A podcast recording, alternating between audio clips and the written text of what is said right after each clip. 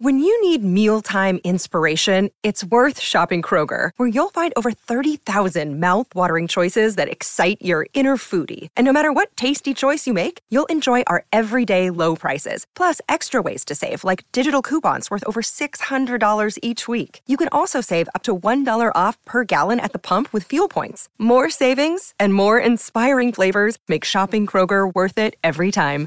Kroger, fresh for everyone. Fuel restrictions apply. With threats to our nation waiting around every corner, adaptability is more important than ever. When conditions change without notice, quick strategic thinking is crucial. And with obstacles consistently impending, determination is essential in overcoming them. It's this willingness, decisiveness, and resilience that sets Marines apart. With our fighting spirit, we don't just fight battles, we win them. Marines are the constant our nation counts on to fight the unknown. And through adaptable problem solving, we do just that. Learn more at marines.com. This episode is supported by FX's Clipped, the scandalous story of the 2014 Clippers owner's racist remarks captured on tape and heard around the world. The series charts the tape's impact on a dysfunctional basketball organization striving to win against their reputation as the most cursed team in the league. Starring Laurence Fishburne, Jacki Weaver, Cleopatra Coleman, and Ed O'Neill. FX's Clipped, streaming June 4th, only on Hulu. I'm Alex Rodriguez. And I'm Jason Kelly. From Bloomberg, this is The Deal. Each week, you'll hear us in conversation with business icons. This show will explore deal making across sports, media, and entertainment. That is a harsh lesson in business. Sports is not And, uh, as simple you know, I- as bringing a bunch of big names together. I didn't want to do another stomp you out speech. It opened up so many more doors. The show is called The Deal. Listen to The Deal. Listen to the deal on Spotify. Welcome to This is the Jet Life with Dan Burnham, your guide to the New York Jets, sports, and much more. And now, your host, Dan Burnham.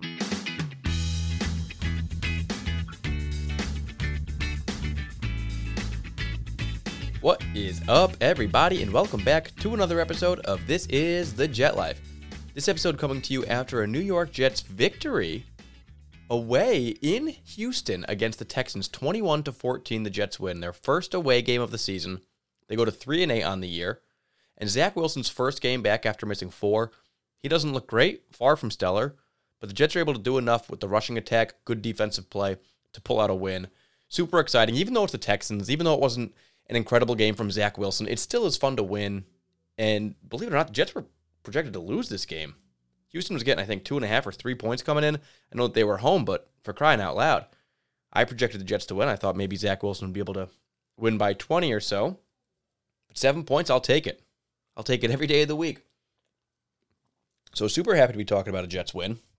Zach Wilson back. See the offense. Tons of stuff to talk about in this one. We're going to do a quick game recap. We're going to talk about that Zach Wilson performance, a little bit of Mike LaFleur's play calling. We're going to do our usual player performances, including that JFM monster game, some of the kicker troubles that we've been having. Then we're going to talk injuries, Jets draft nuggets, our usual what's on tap, and then the return of Father Time back this week. So tons of good stuff to get to. As always, I need to remind you to rate, review, subscribe to this podcast anywhere podcasts are found. It's under the Gang Green Nation podcast. Series title is This is the Jet Life. So without further ado, let's get into it. Let's start talking about a game recap. What happened in this one? So the Texans get the ball first. They start strong, moving the ball downfield. They get into the red zone, but a huge pass deflection INT by John Franklin Myers, his first of the season. The Jets get the ball back. It's their first drive. They get down to the goal line, down to the five yard line, where they're unable to punch it in. First and goal. That was unfortunate, but they get the field goal to make it a 3 to 0 game. They play good defense, get the ball back. Wilson makes that kind of crazy shovel pass that was more of an unlucky play than anything in reality. And when you look at that specific play, Ty Johnson was kind of looking at him when he started doing it. It was a situation on a third and 17 where maybe Johnson would have had a better chance of getting the first down than Zach Wilson. Even though it probably wasn't going to be picked up regardless, you understand why Zach Wilson did it. It wasn't as boneheaded a play as it looked like at first glance. But after that, the Texans get the ball back. They score 1,400 unanswered points in that second quarter. Touchdown pass to Brevin Jordan, touchdown pass to Brandin Cooks. We had Rex Burkhead being a thorn on the side for that entire first half. And then before the uh, half is over, the Jets put together a nice 70 yard touchdown drive, capped off by that Austin Walter run, his first career touchdown. Very cool to see that. And then a nifty play call to see Josh Johnson under center, rushing in for the two point conversion. Kind of a cool play from LaFleur there. The, the half ends with a Kenny Yeboah blocked punt that Berrios probably should have picked up. Didn't. The Jets don't get any points out of it there, but it was still an exciting play. And now 11 to 14 at the half, the Jets have a little bit of momentum. You're feeling a little bit better about what's going on. The next half starts. The Jets drive, but Ryan Griffin drops a touchdown opportunity. So the Jets go to kick a field goal. There's a leverage penalty on the Texans. Zach Wilson makes a nice play. A read runs up and uh, scores like a three yard rushing touchdown, his first rushing touchdown of his career. And on this specific play, Robert Saleh actually said that was not a designed quarterback keeper. It wasn't even a designed RPO. That was just a situation where Zach Wilson read the defense, saw the defensive lineman and the linebackers moving a certain direction, and decided to just tuck and run. He saw an opening and he made it work. So that was a great play by him. You love to see the confidence in reading a defense and saying, hey, I know what I can get right here. And then being able to execute it, take the lead. New York Jets up here 18 to 14. Score stayed that way for a while. Jets defense was really stout. Matt Ammendola missed a 42 yard field goal. His struggles continue. So later in the game, the Jets opt not to kick a 51 yarder. Then again, fourth and one late in the game with like four minutes to go, they opt not to kick a 32 yarder, super short, to make it a full seven point game. They go for it on fourth and one. They get it on a nice, sneaky little Elijah Moore run. Another nice LaFleur call there. And then after being stopped a little bit later in the game clock there, they end up kicking that 37 yarder. Matt Ammendola does make it. But tons of stuff in this one. Obviously, the offense was struggling. The defense made some really nice plays. Overall, the Jets beat what is a worse Houston Texans team. That's just the only way to put it. Jets did not play their best game, but they stifled a Texans team for most of it. I mean, they had a nice first drive. They did get those early 14 points in that second quarter, but after that, they didn't really do anything. I mean, 202 total yards of offense for the Texans. Jets not a ton better, but that's really what we've gotten from Zach Wilson so far this year. And the defense was able to outplay the Texans, got us a win, three and eight on the season. Happy to see it. So, next order of business would be to talk about some injury news and updates from from those guys. In this game, we had a Trevon Wesco injury. He was actually our doghouse player of the week last week, so losing him for two to four weeks to an ankle injury, not that big of a deal. Next man up, with Tyler Kroft still out from that lung laceration, you'd be looking at a Nick Bawden, the fullback who was playing some tight end. You'd be looking at a Kenny Yeboah, and perhaps the Jets make another move on the practice squad or try to get another tight end up into the mix because you know they traded away Daniel Brown. You know that they usually were playing Tyler Kroft as the starting guy, and now you lose Wesco. So you're really down three tight ends at this point for a team that likes to run two tight end sets somewhat frequently. I mean, as much as you don't love to see it, Trevon Wesco was on the field in this game because just having Ryan Griffin wasn't enough. So somebody is going to have to step up. I look forward to the opportunities for those guys. We also had some kind of like dinged up plays. Zach Wilson had that kind of knee funkiness. He had that PCL sprain that he was coming back from, and then he kind of looked a little like he tweaked it perhaps, but he ended up coming back. He's checked out to be okay. Uh, Michael Carter, the second on defense, he left for a little bit. He came back. He's okay.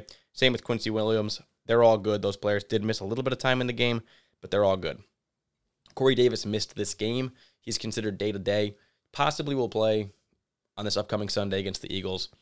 I think that's kind of a big deal because he is the Jets' best receiver. I know we're all getting on Elijah Moore, and Corey Davis hasn't been super hot recently, but that's really because Corey Davis was having a really, really great first half of the season, all with Zach Wilson. It was by far Zach Wilson's favorite target.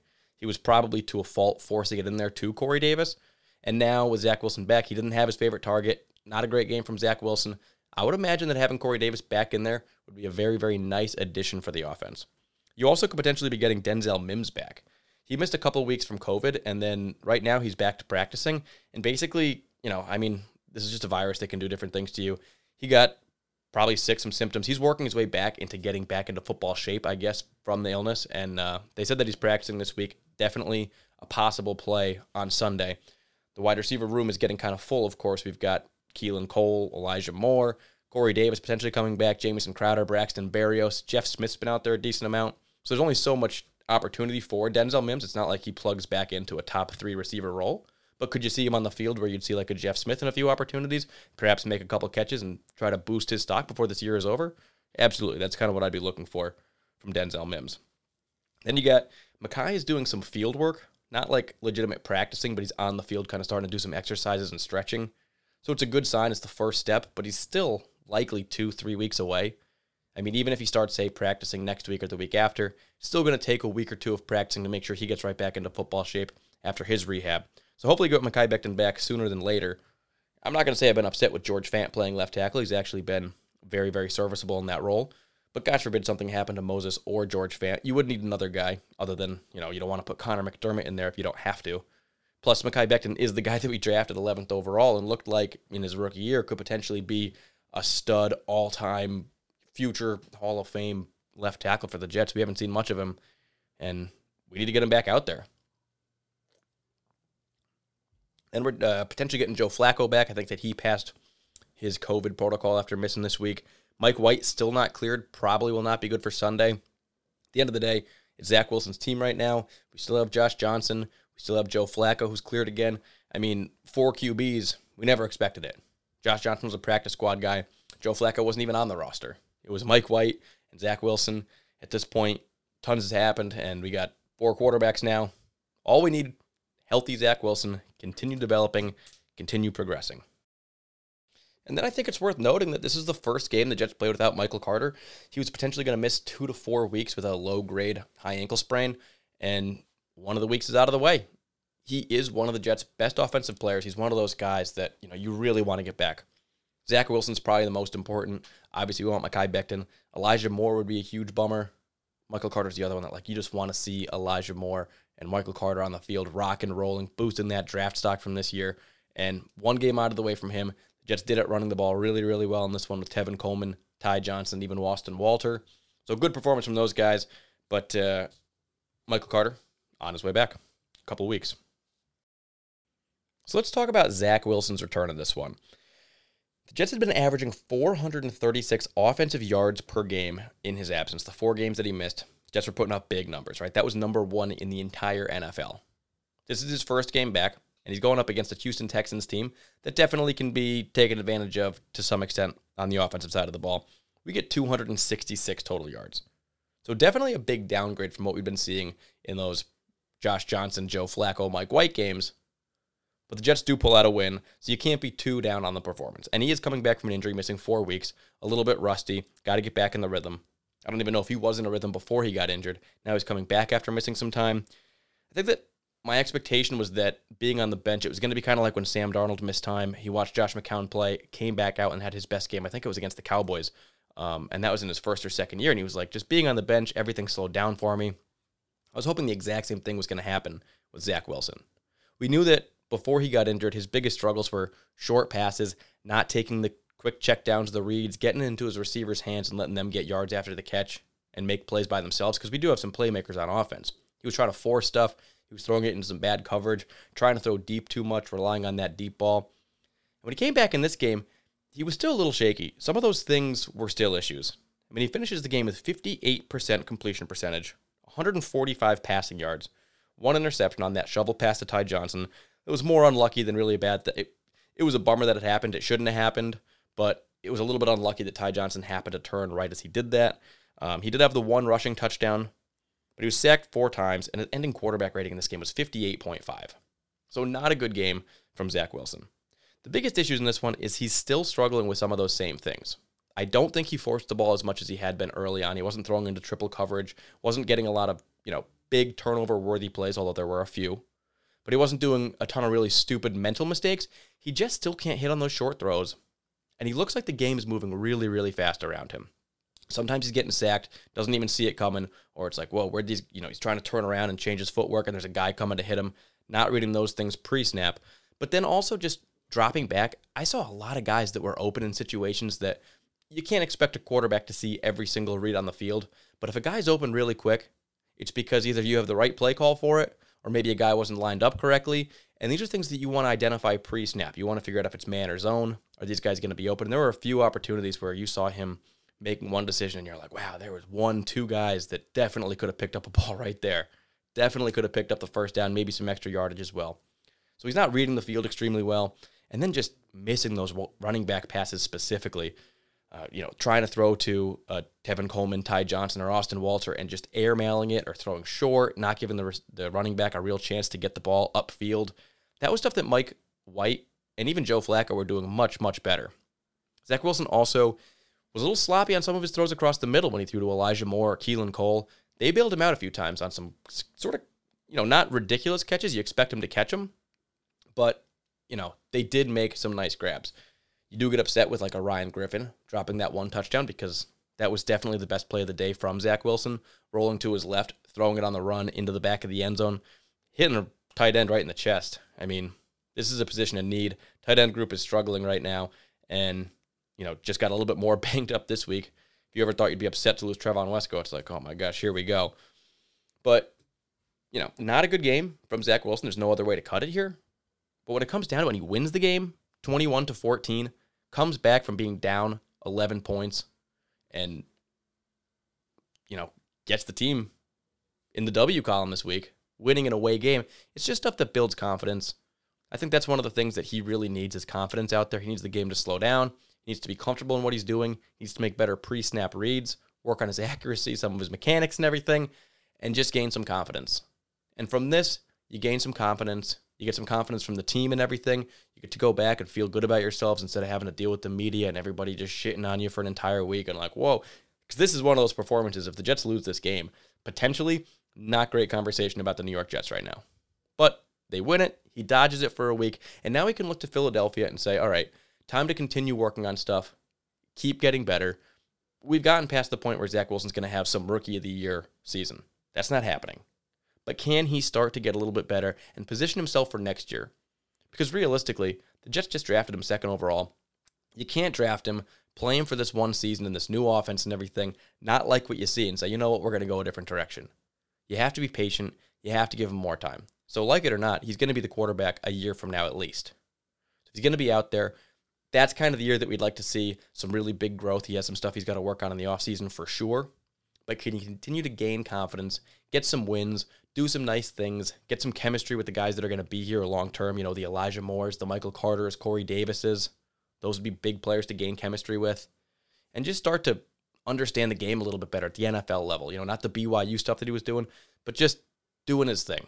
And take the deep shots when you can see them. We didn't see a ton in this game. He didn't force it. I think the Texans kind of respected the fact that he can do that, which is part of the reason the run game is so successful in this because when Zach Wilson can throw a nice 50 yard pass, you're like, listen, the Jets offense can't beat us too bad if they can't get those big plays. Is probably what the Texans are thinking in this game.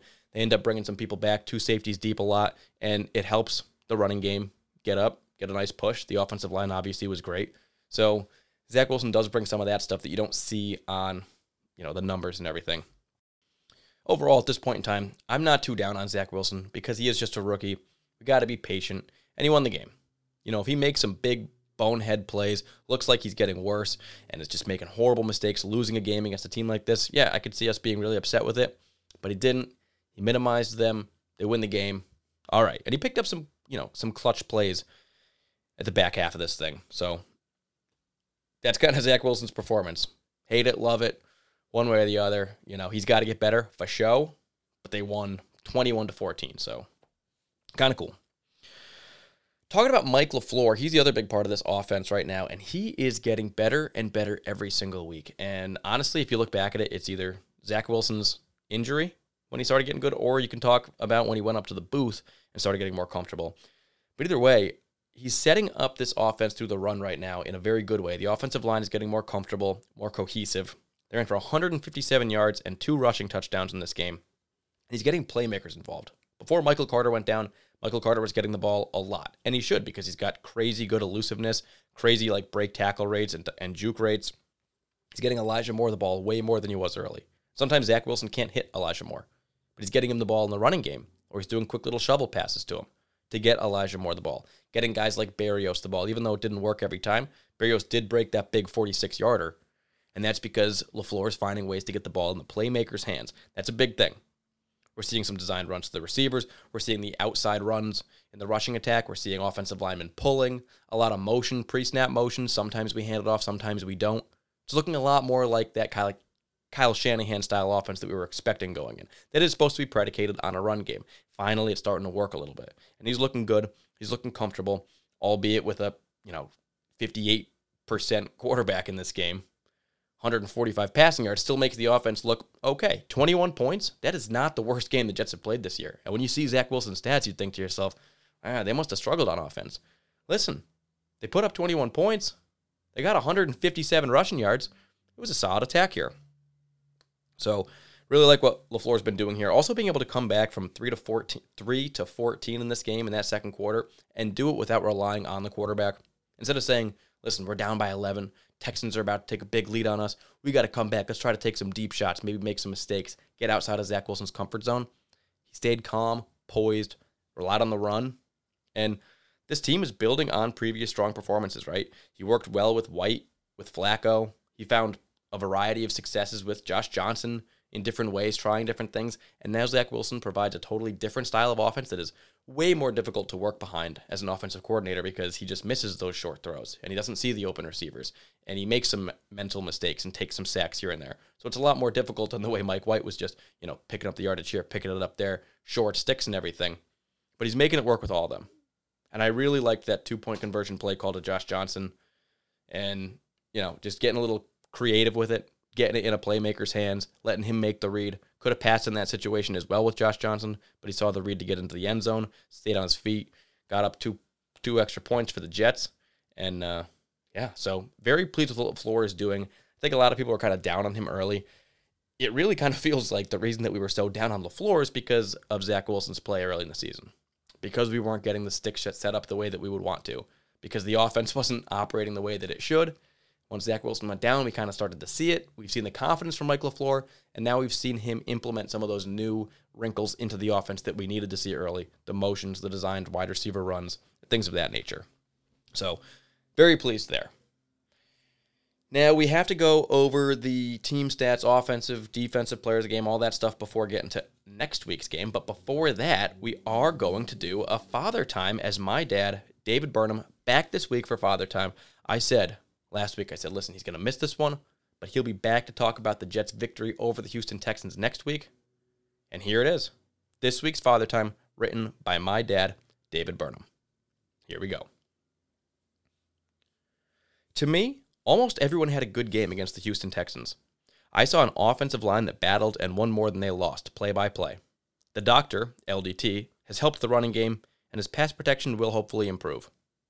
Bit players like Braxton Berrios, Ryan Griffin made impact plays. And what about Houston native Austin Walter? Very impressive helping out while Michael Carter recovers. The backs ran for 157. Awesome. Quincy Williams is a good tackler and a personal favorite of mine. He can blitz, stuff the run, play in space. He's also very fast in the field, and speed in this defense is essential. He kind of looks like Mr. Mosley out there, doesn't he? He is being taught very well. There were more positives in Week 12. Jets only had five penalties. Even Kenny Yeboah blocked a punt. And don't forget the final score. So this is what we need. We need team play. The Jets have a shot when everyone pulls together. Everyone needs to pitch in. This includes the kicking game. Limit penalties, get the running game going. The point is, Zach needs help. Zach Wilson has a lot of learning to do, and he's shaky and nervous at best. He's quietly limited the risky long shots in this game and limited turnovers, which helped the cause. Defenses respect his long arm and big play potential, which helps the run game because they can't stack the box and commit to stopping the run. The jury's still out on Zach, but team play will give him the best shot to succeed and win games. The other 21 players in the field need to pull him through. If the Jets can continue to play solid football across the field, Zach will gain confidence, the game will slow down for him, and his timing will improve. I'm watching and I'm waiting. In the meantime, three wins and counting. Go Jets. End scene. So, wow, a lot from my dad in this father time.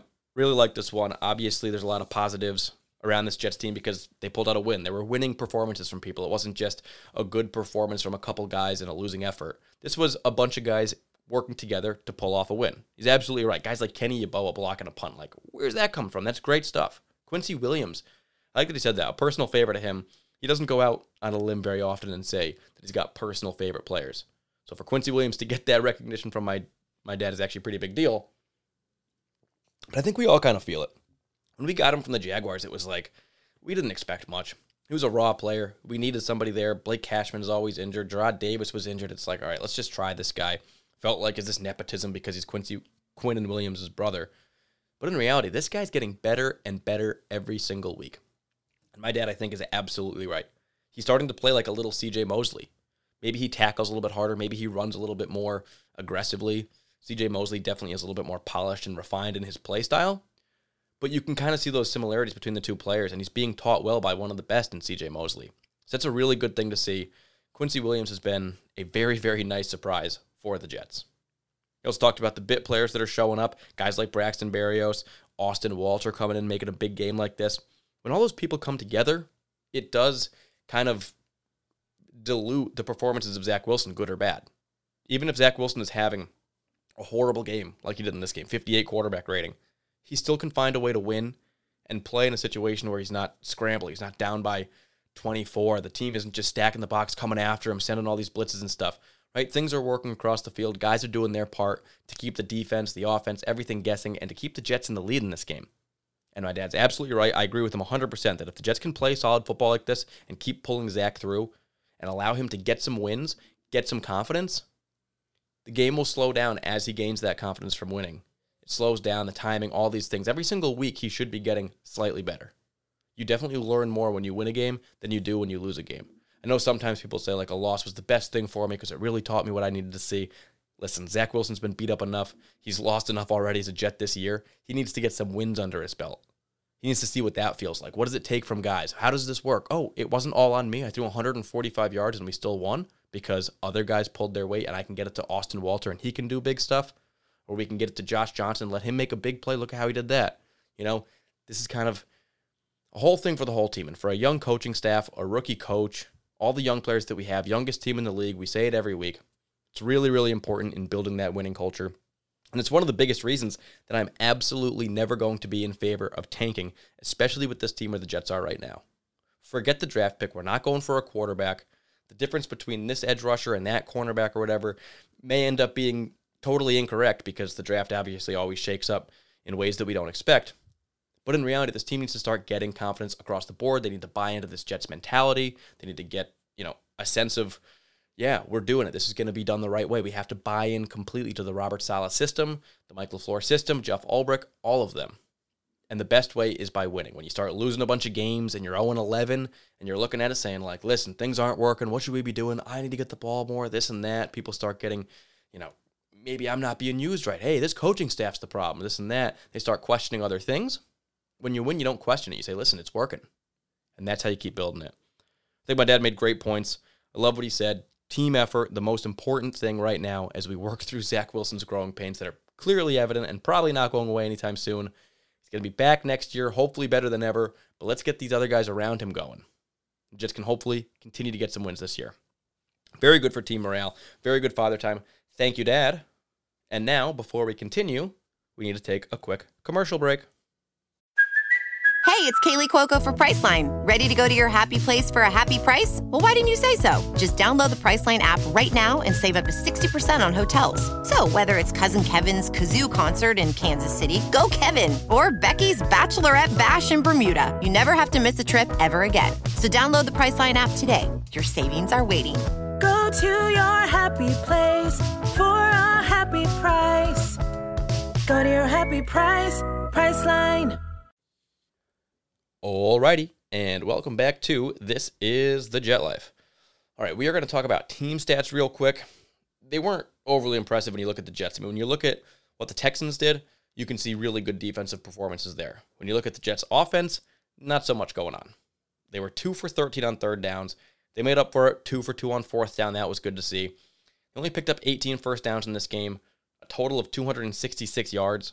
When you factor in the lost yardage and the sacks that Zach Wilson ended up losing 36 yards on four sacks in this game. It totaled 109 passing yards for the game for the team of positive yards. So that's not a good performance at all. Nothing like the 436 yards per game we were seeing the four weeks that Zach was out. But the rushing attack, the 4.6 yards per rush from a team that was averaging under four yards per rush, great to see. And all that without Michael Carter. Stopping the rushing game of the Texans, limiting them to 96 yards. You know, Tyrod Taylor had a really nice big run in this game um, that gave him a little extra boost there. But overall, good job stopping the run. The Jets also got five sacks themselves, totaling 52 lost yards. Quinnen Williams had like a minus 17 yard or maybe minus 19. Big old sack from Quinnen.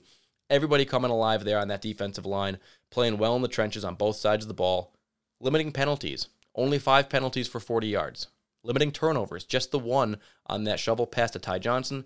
The Jets matched that with a John Franklin Myers pass deflection interception. And time of possession for the Jets 33 minutes to 26 minutes of the Texans. So overall, you can see good team performance there. It's not a flashy game. It doesn't look like the Jets put up, you know, a huge monster day anywhere except for the sacks, but it was enough to get a victory against a bad Houston Texans team in Houston.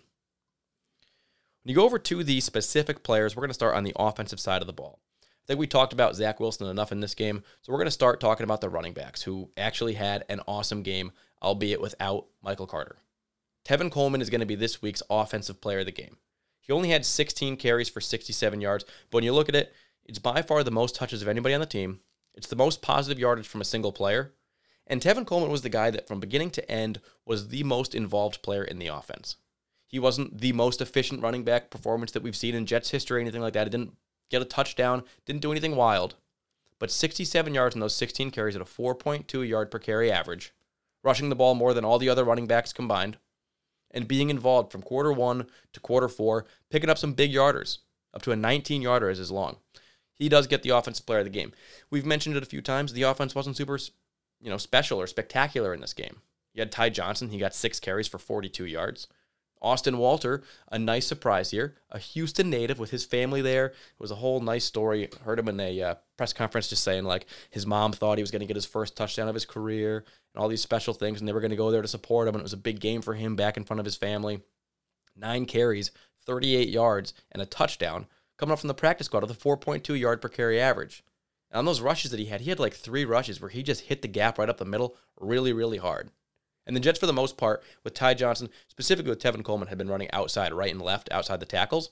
But the way that Austin Walter, a small guy like that with speed, was going up the middle, it was a very nice change of pace. He got that touchdown on a nice, gritty little run. He made a really nice play, uh, tipping a ball out of bounds that could have been a fumble from Zach Wilson, and he kind of like fought for it as the Texans were going to pick it up. Ended up going out of bounds, saved the Jets there. They had a uh, field goal opportunity after that, but good play from Austin Walter from a guy that you weren't expecting anything from. What it does mean as you see him there is that La'Mical Perine's time is probably just about up in New York. Kind of a failed experiment with him, but whatever. We got a Michael Carter out of it. Ty Johnson was a diamond in the rough that we found, a nice role player. And now Austin Walter putting in meaningful minutes. Who cares if Michael Perine's not the answer? We also had a nice run from Elijah Moore for seven yards. Zach Wilson had the rushing touchdown. So that was our rushing attack in this game. You really have to give a lot of credit there to the offensive line. I know they weren't great in the pass protection, as Zach Wilson was sacked four times. Not what you want to see there.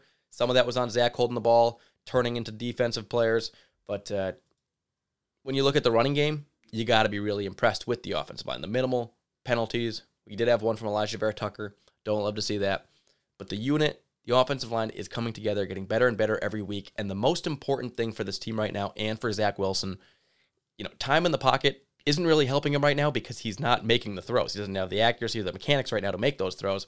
What's helping is short sticks and moving the ball in other ways, like a ground attack. Setting everything up through the run that he can start using play actions and things like that to be more comfortable moving forward. So I would say at this point right now, no, we don't want Zach Wilson to get killed. We can't have him getting sacked over and over. We definitely can't have him getting injured. But to set up the rushing attack right now for these guys, it's kind of the most important thing to keep this offense churning. You look at the receiving game, leading receiver in terms of yardage, Braxton Berrios had that 46 yard reception on a little slant where he, I mean, he was really close to breaking that for like an 80 yard touchdown, which would have been sweet. But Elijah Moore was the most targeted receiver by far. He had eight targets in this game, no one else had more than four. Elijah Moore only had four catches on those eight targets, but it was for 46 yards, and he is was the most impactful receiving threat throughout the game. Targeted a lot. You can see that Mike LaFleur and Zach Wilson are trying to get him involved, and when he does get the ball in his hands on a few of those plays, they were very nice. He had a 22 yard long play, a couple nice ones in the middle of the field, picked up some first downs. So good continued performances from Elijah Moore. He ends again with over 50 total net yards in this game. So he's continuing his streak of getting over 50 yards every single week. Keelan Cole, two catches, 24 yards. He caught one early, didn't get much action until later in the game, got another one. Ryan Griffin had three catches for 20 yards. He had a really nice play putting his shoulder into a linebacker, picking up a first down. Had a really bad play dropping the ball in the back of the end zone. At the end of the day, this guy's going to have to be replaced. We all know it. We just need to get as much good Ryan Griffin play as we can out of him before he's gone. Jamison Crowder, very quiet, one target, five catch, five yards. Um, other than that, the receivers or the running backs not really involved in the receiving game here. We had three total yards to the running backs on five targets, and that's mostly because Zach Wilson can't hit them. Like just a guy standing right there, eight yards to his left or right, just throws it either at his feet, in front of him, or over his head. So five targets to the running backs, one completion, two completions for three yards. Uh, even when he does get a completion to them, it's like not right in front of the running back where you can continue their motion. I mean, I think we all remember Curtis Martin playing those flare passes so well from Testaverde and Chad Pennington that he would just get them in stride, going to the outside, flaring out. And those were great plays, catching it in stride, and then you get him to be a running back outside matched up against a cornerback and whatnot. That's what you hope to see in this offense. That's what we were seeing from Mike White, but that is not something that we have ever seen in Zach Wilson's short time with the New York Jets. Now we got to move over to the defensive side of the ball. And the defensive performance, I think, was the highlight of the entire day overall. There was a small stretch early in the game where the Texans were driving, and they had those 14 unanswered points. So there was definitely a spot where you're like, oh my gosh, the Jets defense can be able to stop the Houston Texans. Tyrod Taylor, David Johnson, and Rex Burkhead. Come on. But when push came to shove, in that third quarter, fourth quarter, giving up no points, getting five big sacks in this game, a nice pass deflection interception from John Franklin Myers, you got to be happy with what you saw. The defensive line was great in this game. Starting with Quinnen Williams right in the middle. He had a big sack in this game, a couple really nice tackles. We had some really nice plays from Foley Fatukasi and Sheldon Rankins. Ronnie Blair got in there for his first sack of the season. Nice to see him getting involved. And that defensive player of the game, obviously, there's no question it's John Franklin Myers. And how badly did he need that? He got that big contract from the Jets earlier this year where it was like, okay, that's a, a lot of money for a guy who's pretty good and seems to be ascending, can play the run and the pass, but at this point in time doesn't necessarily seem like a, you know, $12 million a year player. But the performance that he had in this game, pass deflection interception, ran back for 38 yards, two sacks in this game. This was the best game of his career that I've ever seen. I know he had a couple good games in the playoffs for the Rams, but for crying out loud, John Franklin Myers was on fire in this game, playing in front of his family, rocking and rolling and showing why we gave him that big contract. So that kind of quiets the whole conversation of was he worth it? Was he overpaid? At this point in time, right now, from what we got from him in this game, yeah, worth it.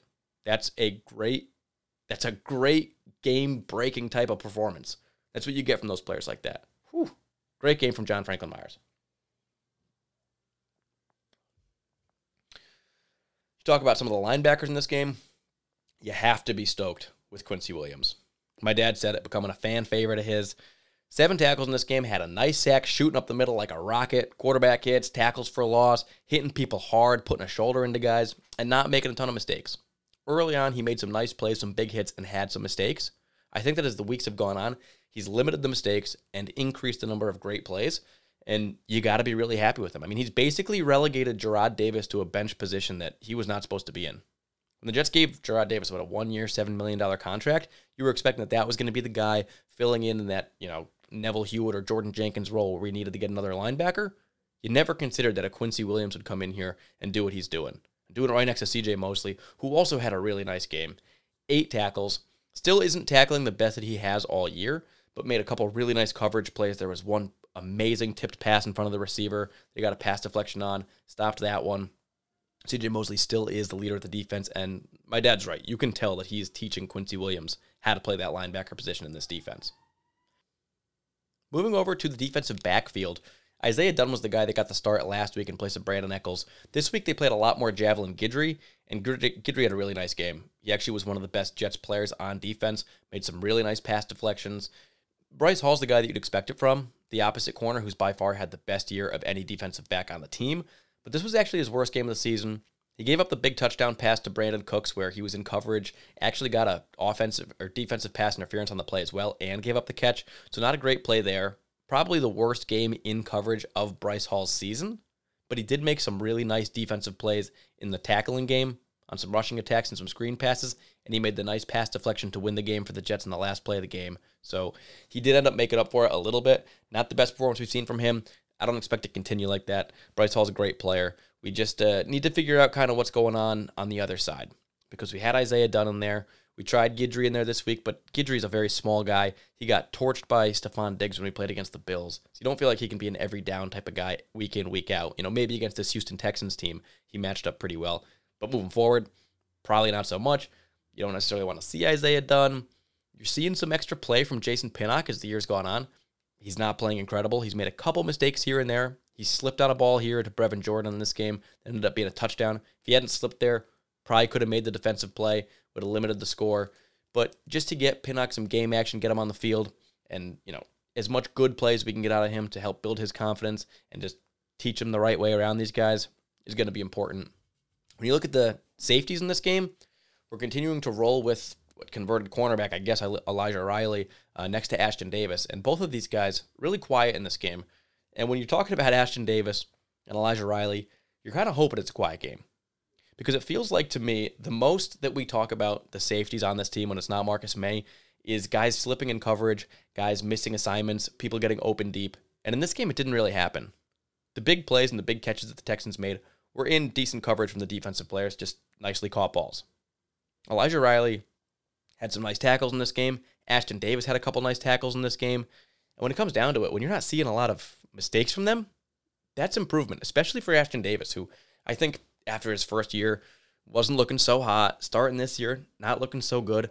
We said it last week on this podcast that Ashtyn Davis actually had strung a couple good weeks together, or, or solid performances. I wouldn't say good weeks. You know, he had the interception, but he's limiting those mistakes that were always the big thing plaguing his game. His game. Um, but in this game, another quiet week, he's kind of strung together three to four okay performances, which is the best he's ever done in his career with the Jets, in my opinion, and is definitely helping him try to, you know, potentially fill a void at that safety position in years to come. I still would be looking at a different safety combination for one and two, but could he be competing in training camp? Could he potentially be the third guy on the team as we always play three safeties? You know, you don't play three on the field all the time, but a third safety is a guy that touches the field and plays somewhat meaningful snaps. Ashtyn Davis, good developmental project there. So that's what we saw from him. That's what we saw from the defense five total sacks in this game, only gave up 206 yards to this Texans team. The Jets come out with a big win and leave the Texans scoreless in the second half. Way to go, Jets. We now have to talk about the special teams, but before we do that, we have to take a pit stop at the cooler for a little What's on Tap.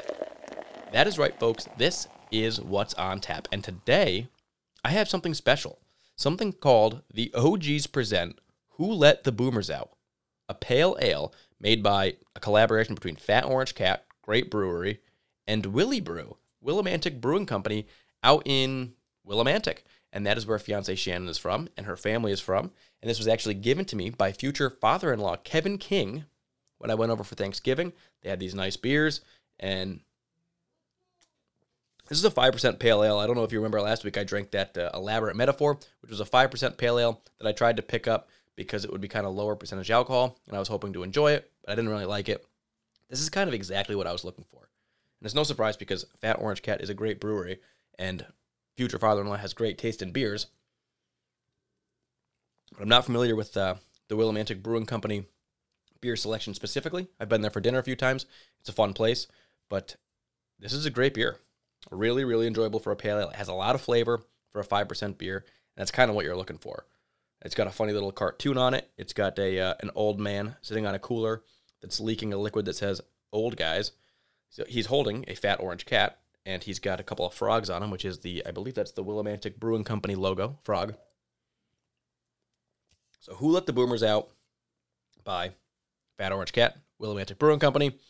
Delicious. This is one of the best beers I've had in this podcast in a while. And what better time to do it than after a New York Jets victory against the Houston Texans? So, yeah, that is this week's What's on Tap. Now, before we go to special teams, we do have to take a quick commercial break.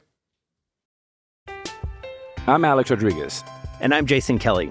From Bloomberg, this is The Deal. Each week, you'll hear us in conversation with business icons. This show will explore deal making across sports, media, and entertainment. That is a harsh lesson in business. Sports is not and, as simple you know, as bringing a bunch of big names together. I didn't want to do another stomp you out speech. It opened so, up so many more doors. The show is called The, the deal. deal. Listen to the deal. Listen to the deal on Spotify. Alrighty, and welcome back. We are going to talk special teams here before talking about Draft Nuggets, AFC East, and Jets Eagles preview. So, talking special teams, a few orders of business here. Talk about the bad first. Braden Mann is making some nice punts that are some touch punts that we weren't used to seeing from him last year. I've talked about it each week on this podcast since he's come back. He had another really, really nice opportunity in this game that Justin Hardy couldn't keep out of the end zone. Justin Hardy's a, a special teams ace. He absolutely should have kept that ball out of the end zone.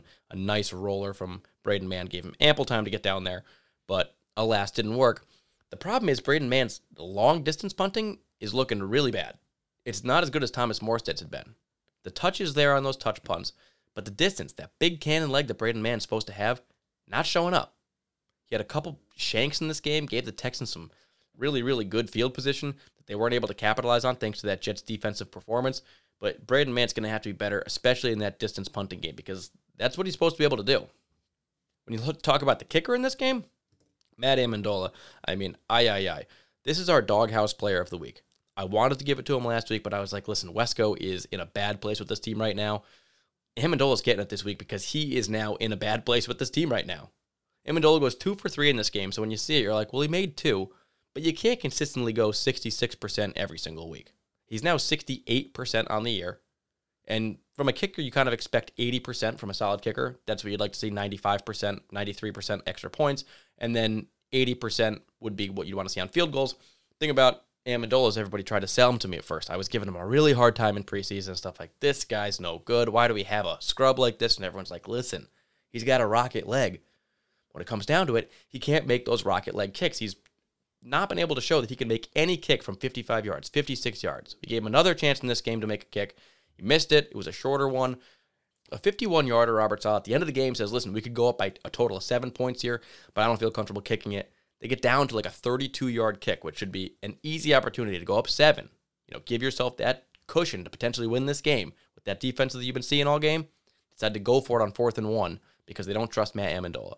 Then later in that drive, of course, they're very, very close. They get down to a, a fourth and less manageable. They go with the kick from Ammendola, and he makes it. But the fact that your team is kind of actively working around kicking a field goal because you don't trust your kicker enough, that he's not getting the long distance 51 yard attempts because we don't think he can make a 51 yarder. Well, that's what he's here for because he's got a rocket leg. So now we don't think he can do the job that he's here to do, which means he's probably on his way out in reality. The Jets signed another kicker to their practice squad who I think his name is like Kessman or something.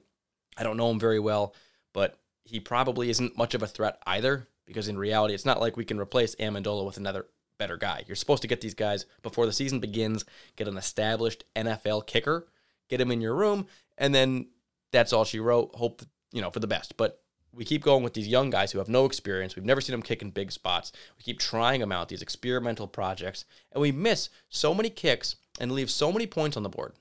Now, we wouldn't just be winning games if we had a better kicker, but they'd look a lot better. We'd be able to put teams in much more difficult situations, change some game scripts up as we score points.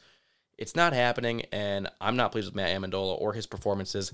He is the doghouse player of the week. He is exactly what I thought he'd be a bad, not ready for the NFL kicker. Moving on to the good in the special teams. Could have given player of the game to Braxton Berrios, who had a nice kick return and a nice punt return.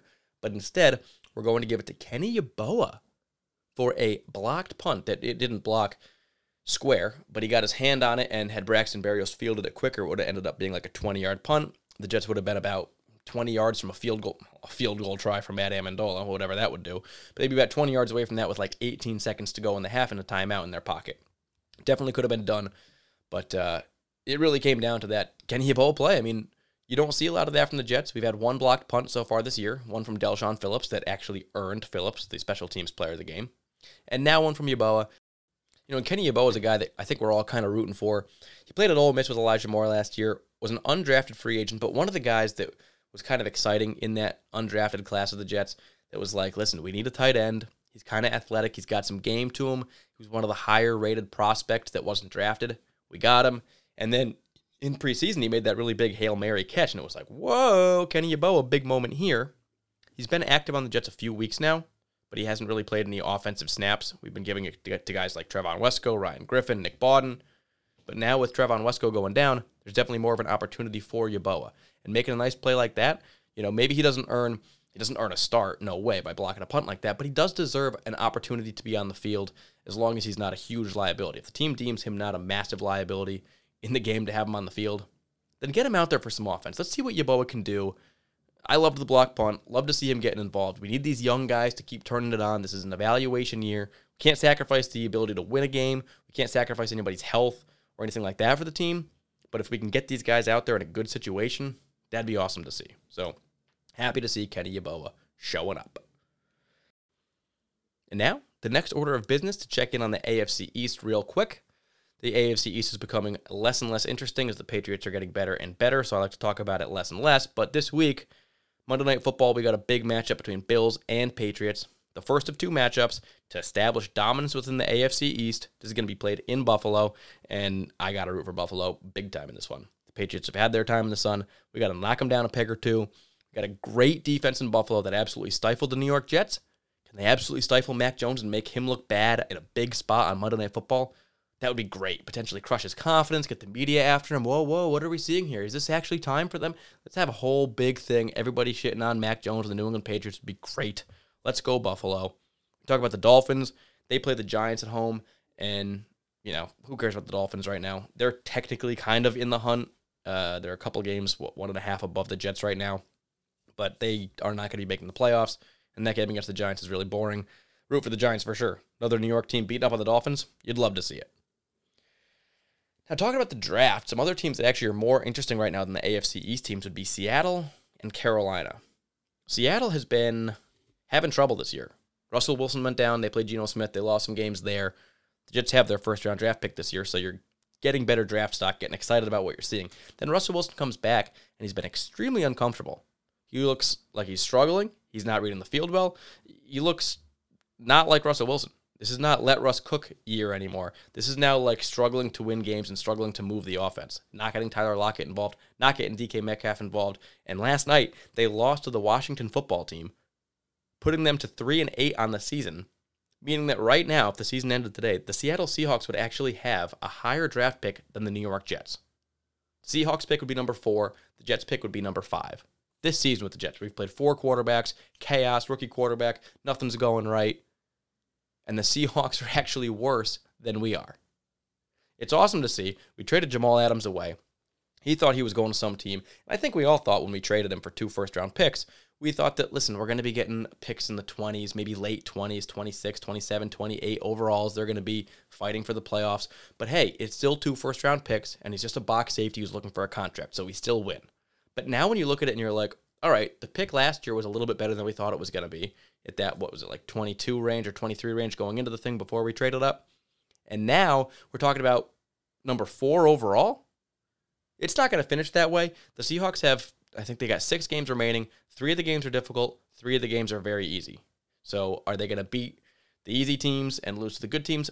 Not entirely sure. At this point, I would predict that three and eight Seahawks team to finish six and 11. So that's going to be a very, very good draft pick, better than we'd expect. And then you look at the Panthers. We have their second round pick and their fourth round pick. They just lost to the Dolphins. Christian McCaffrey went on IR for the season. Cam Newton looks to be nothing like he looked to be two weeks ago when he just came out and had his big coming back party in Carolina. Now they're not doing so well. And if you look at their schedule, very, very difficult upcoming. A lot of games within that NFC South in their own division, playing against the Bucs, playing against the Saints. They don't have an easy schedule for the rest of the year. I would project them to win probably maybe one more game and finish 6 and 11 themselves. So more good draft positioning for the Jets. And for the Jets at this point, it's 3 and 8 with the games they have upcoming, I would say they finish somewhere around 5 and 12. So 5 and 12 for the Jets, 6 and 11 for the Seahawks, 6 and 11 for the Panthers. Those are my predictions today. And if that's the case, that's really really good draft value for the New York Jets. And winning 5 games this year for the Jets, that's kind of what I predicted. I said 7 wins before the Carl Lawson injury. After the Lawson injury, I said that's about as big an injury as you could have on this team that's the defense is predicated on a pass rush and getting after the quarterback, and if they can't do it, it's going to be a big, big struggle for them. I said when he went down, we probably are going to lose two more games than we would have that we would have won otherwise. A five win team for the Jets. So kind of on pace for what we expected. There is some growth going on. We just got to see more from Zach Wilson. So now the last order of business is talking about next week's game against the Philadelphia Eagles. The Jets right now playing at home. Mind you, this is an at home game for the Jets. They are currently seven point underdogs to the five and seven Philadelphia Eagles. Now the Eagles have played some decent teams well. They've won five games, obviously better than the Jets. But considering some of the injuries that they have right now and some of their inability to get stuff going on offense, some of the struggles from Jalen Hurts and stuff, I mean, they're up and down. The Jets getting seven points, you know, potentially 10 points if they were playing away. I think that's a lot of disrespect for the Jets. I definitely think that the Jets can be competitive in this game. In fact, I think the Jets are going to win this game. I'll talk about my prediction after. But when you look at the Philadelphia Eagles offense, starts their quarterback, Jalen Hurts. Jalen Hurts leads their rushing attack, has like 700 rushing yards.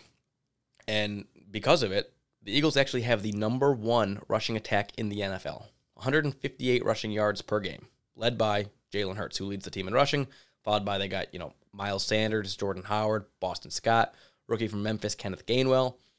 They got a pretty nice little running attack, and they got a good offensive line. Rookie Landon Dickerson. They got the veteran Travis Kelce's brother, Jason Kelsey, They got Lane Johnson. And Jordan Mailata's actually not that bad on left tackle either. So they've actually got a pretty good offensive line. They are able to run the ball. That's the big thing for the Jets. Stop the run in this game. Put it on Jalen Hurts. But in reality, Jalen Hurts right now has a sore ankle and is questionable for this game. So if it's not Jalen Hurts, it's Gardner Minshew. I expect that a team that's five and seven like the Eagles and still in the playoff hunt, trying to fight for a playoff spot, I imagine Jalen Hurts will find a way to play this game. But if he's hobbled and he's not able to run quite as effectively, that would be very, very good for the Jets, who aren't necessarily the fastest defense in the league. CJ Mosley and Quincy Williams have some sneaky speed for how big they are, but the defensive linemen and those linebackers are not the fastest group. Jalen Hurts could potentially pose a problem if he's running full speed, full, you know, 100% healthy. I think in this game, uh, you know, that's going to be a big factor in it. Then being able to stop Miles Sanders, Jordan Howard, whoever's toting the rock for them in this game, if we can limit it to that, then you're looking at their receivers. It's DeVonta Smith, who's having a good year as a rookie. And then they got Quez Watkins, who's a number two guy, and a good tight end in Dallas Goedert. Other than that, they're not really getting anything from any Jalen Reagor, any Greg Ward, JJ Arcega Whiteside. These players are absolute letdowns for them at this point in time. It's DeVonta Smith, Dallas Goedert, and sometimes Quez Watkins. So if they can limit the rushing attack, push it onto those guys, it's really kind of a three headed monster that the Jets should be able to do somewhat well against. They really do need to get a good game, good strong push in the trenches against a good Eagles offensive line. When you look at the defensive side of the ball, the Eagles again, they have a pretty good defense. They've got some really good players out there, you know, some big names that you would know like a Josh Sweat, Fletcher Cox, Derek Barnett. Then they got a really really nice cornerback in Darius Slay that seems to get big interceptions and big scores and touchdowns and stuff more often than most guys in the league. But they don't have a great secondary otherwise. Anthony Harris, K'Von Wallace, Avonte Maddox, Steven Nelson's back there as a backup. Rodney McLeod is out there. It's not a great group as a defensive backfield. You just have to make sure that you don't get pressured too much by Barnett, Fletcher Cox. They got a nice interior guy, Javon Hargrave, who's actually doing really well rushing the passer this year. Josh Sweat, you know, a couple of a couple of role player pass rushers like Ryan Kerrigan on the team. Got to make sure that you stop those guys and don't get Zach Wilson under too much pressure. If he can stand cleanly in the pocket, the Jets can establish a nice running game. There potentially will be some open receivers against this secondary of the Eagles. You want to make sure you're not throwing on Darius Slay too often because Zach Wilson's inaccurate and Darius Slay catches basically every ball that's thrown his way that he can catch. So that's kind of a dangerous matchup. If they decide to put Darius Slay on, say, a healthy Corey Davis, you're going to want to look a little bit more in the direction of the tight ends, the running backs, and the other wide receivers. If Corey Davis doesn't play and they put Darius Slay against either a Keelan Cole, a Denzel Mims, or an Elijah Moore, again, you may want to look elsewhere. It could be a big game for Jamison Crowder, who's probably going to get a decent opportunity within the slot. Maybe Elijah Moore as well in that spot. So keep Zach Wilson upright, establish the run game big time. We got to stop the Eagles' run game. We got to establish our own run game. We got to get Tevin Coleman. We got to get Ty Johnson, and even Austin Walter going in this game because Zach Wilson's not going to be able to win it by himself. This is going to be a very, very interesting matchup. I think for a lot of reasons. Um, obviously, the interesting offense of the Eagles being the number one rushing attack, something that hasn't really destroyed the Jets so far this year. You know, we play against a team like the Tennessee Titans when they had Derrick Henry. We stop him and that team pretty well. We play against Joe Mixon and the Bengals. We do pretty well against that group there. Obviously, the Patriots ran all over us, but for the most part, the rushing attack isn't what scares me the most. It's a team that can dissect a soft zone that the Jets run and Jalen Hurts is not that quarterback. And if he doesn't play and it's Gardner Minshew in there, you know, it may change things up a little bit. But I think when you look at the matchup, you have to be somewhat excited about what you see. This is the type of team that the Jets can beat, right? We always talk we always talk about the defense struggles against the Matt Ryans, the, you know, very efficient offenses of the Mac Jones, the good established quarterback that know what they're doing and how to beat the zone. Jalen Hurts is not that guy. So if he can be out there, it might help us, especially if he's hobbled and can't run. If he's having trouble running and he's just throwing back there, that's going to be a good situation for the New York Jets potentially. I look for the Jets to win this game, honestly. 23 to 16 is my prediction. Jets win 23 to 16 at home for their third home win of the year to go to 4 and 7 on the season. And it's not a great record, but it would be twice as many wins as the team had last year. It would be definite improvement. It would be a really, really nice thing to see. And it happens to be on my birthday, where I am turning 30 years old. Believe it or not, I'm freaking turning 30 years old. And the Jets are playing the Eagles. So, one way or another, it's going to be either a great birthday or a really disappointing birthday. I'd like to start 30 off on the right note. And I don't think the Jets are going to let me down. I trust in this team. I don't know why. I think I trust in I think I trust in Robert Saleh really because I don't trust Zach Wilson. I don't trust the zone defense, but I trust Robert Saleh to get this team ready to come out there and win this game. I think we're starting to get some momentum. I think the team is starting to understand itself and its identity a little bit more. I think people are starting to get more comfortable. A lot of these young guys that were, you know, weeks one through six, absolutely these guys are rookies. But at this point in time, where we're at in the season, these guys are not really rookies anymore. And I'm starting to like what I see from these young guys more and more every week. So I think New York Jets get it done. Let's go.